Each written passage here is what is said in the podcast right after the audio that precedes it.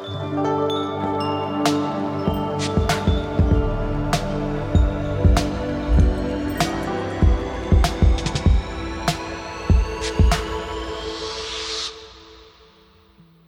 رح نكون عم نحكي عن نوبات الهلع والقلق. كتير حالات العالم بتخلط بين نوبة الهلع والقلق يعني ممكن أنه يصير الشخص أو اضطراب القلق. عادة نوبة الهلع هي عبارة عن نوبة مفاجئة. يعني ما بيكون في عندها سبب مباشر عم بيخلي الشخص إنه هو يحس بهيدا الخوف الشديد. يعني بيكون الشخص قاعد ما بشي ما عنده سبب مباشر بخليه إنه هو يعمل panic attack أو نوبة هلع. ولكن فجأة بحس بخوف شديد بحفز عنده هيدي الردود الأفعال الجسم يلي هي بتصير عنده مثل ضيق نفس دقات قلب سريعة بحس حاله إنه هو بخطر حقيقي وإنه هو رح يوصل للموت على شوي. وبخاف إنه هو يفقد السيطرة على حاله وبكتير حالات بخاف إنه هو يفقد الوعي. في أشخاص ممكن إنه ينصابوا بيصير تصير معهم نوبة الهلع مرة أو مرتين بحياتهم. وبتزول هيدي المشكلة خاصة إذا كانوا هن بمرحلة معينة قطعوا بشي معين بحياتهم ممكن إنه لبعدين ممكن تعمل لهم نوبات هلع وممكن أحيانا يكون الشخص عم يقطع بشي اسمه اضطراب الهلع يعني ممكن تقطع نتيجة سبب معين كان قاطع فيه الشخص وبس يزول السبب يلي هو ممكن يكون سبب بشكل غير مباشر. نوبة الهلع خلص بتروح ممكن تصير معه مرة بحياته. وفي فرق بين اضطراب الهلع كمان اللي هو بيكون عبارة عن شيء مستمر بتصير مع الشخص لعدة مرات. ممكن أحيانا تخف نوبات الهلع وممكن أحيانا تزيد كمان. هلأ هي عادة ما بتهدد الحياة نوبات الهلع ولكن أكيد بتكون بحاجة لعلاج. شو الأعراض يلي بتصير مع الشخص يلي هو بيكون عم بيعاني من نوبات الهلع؟ أكيد بيكون عم بيعاني من وقتها بتصير عنده نوبة الهلع. الأعراض يلي بتصير عنده أكيد دقات قلبه بتصير كتير عالية بحس على شوي رح يوقف قلبه. آه بصير بيعرق كتير بصير عنده رشفة كتير قوية بجسمه.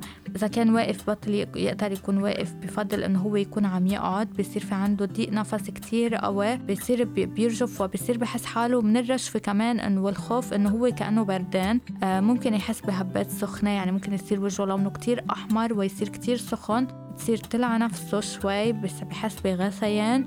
بصير يحس كأنه آه، صدره عم يوجعه راسه عم يوجعه جسمه عم يوجعه عنده دوخة وبصير يحس كأنه أطرافه عم بتنمل أو جسمه كله بصير يحس كأنه عم بينمل مثل هيك تخدر.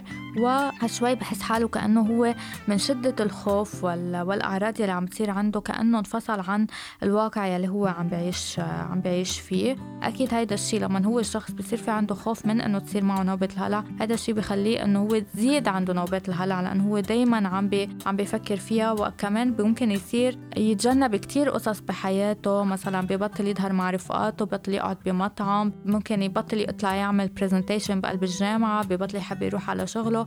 خوفا من إنه تصير معه نوبة الهلع وإنه إذا صارت معه بين العالم شو ممكن إنه هو يعمل لحتى يساعد حاله؟ في عوامل معينة ممكن إنها هي تكون عم بتحفز إنه يصير الشخص عنده نوبات هلع. إذا في عوامل وراثية معينة إذا شخص عم يتعرض كتير لضغط نفسي بحياته اليومية يعني عنده كتير ضغوط ومسؤوليات وقصص عم يقطع فيها وما عم يعرف ياخد قرارات فيها كتير أحيانا أو ضغوط عملية أسرية مشاكل معينة آه، كتير بتأثر. يعني ما بيكون في سبب معين من هيدول الأسباب يلي هو عم بيعيشهم بحياته إنه هو عم بتأدي لنوبة الهلع وإنما هيدا الضغط الشديد ممكن كتير أحيانا يؤدي مثلا إذا قطع بفترة ضغط شهرين أو ثلاثة أشهر ممكن بعد فترة فترة شهر تصير معه نوبة الهلع. بقول إنه أنا ما بصير معي هيك ما ما صاير معي شيء هلأ تيصير ما عندي نوبة هلع بس هي أكيد الضغوط يلي قطع فيها من قبل هي أكيد بعدها موجودة. وأكيد بتكون عم بتحفز عنده آه هيدا الخوف والقلق.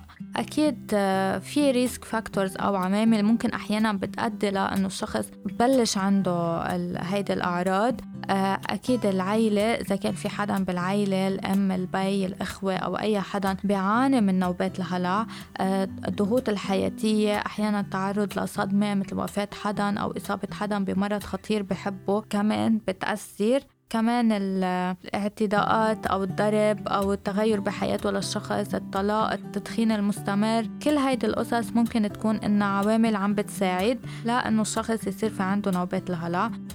هلا هل الشخص بيقدر إنه هو يحمي حاله تما تصير عنده نوبة الهلع؟ أكيد الشخص يلي هو بيكون عم بيعاني من نوبات هلع هو أكيد بيكون بحاجة لمساعدة لهيك لازم يكون عم عم يتلقى العلاج المناسب يا لا يكون عم يتخطى نوبات الهلع ويعالجها بأقرب وقت لأنه وقتها ما يعالج نوبة الهلع أكيد مع الوقت ومع ضغوط الحياة والقصص والأزمات يلي بتصير معه للشخص بتأدي لتفاقم حالته وكتير حالات بيكون الشخص عم بتزيد الريسك تصير معه نوبات الهلع بشكل أكتر وتتأزم حالته أكتر. لذلك لازم يكون هو أول خطوة عم يعملها إنه يلجأ لمساعدة من قبل المعالج النفسي وأكيد يلتزم بخطة العلاج و...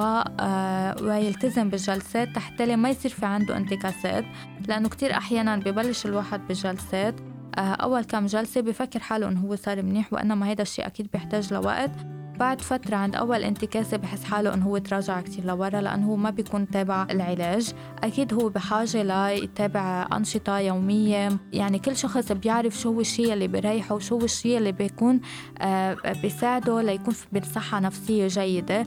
آه لهيك لازم يكون هو عم يعمل الأشياء اللي هي بتكون بتريحه أكتر. يكون عم بيتجنب يعني في عوامل أحيانا بتكون عم بتزيد القلق عند الشخص أو عم بتزيد خطورة من إنه هو يكون في عنده نوبة panic attack وراك لهيك لازم يكون هو عم بجرب قد ما في يخفف من هيدي ال negative الأشياء اللي هي ممكن تصير بشكل سلبي بحياته ويركز أكثر على الأشياء الإيجابية plus الدعم أكيد بالحياة الأسرية والعملية ويكون عم يحكي ويخبر يلي حواليه الأقرب المقربين له إنه هو آه، عم بيعاني من من نوبة الهلع آه، لحتى يكون عم يتلقى الدعم والمساعدة. عادة الشخص بعد نوبة الهلع ممكن يبقى يوم أو يومين يحس حاله إنه جسمه تقيل وتعبان وهيك. هيدا الشيء نورمال ولكن هو بحاجة إنه يكون عم بكفي حياته بشكل طبيعي قدر المستطاع.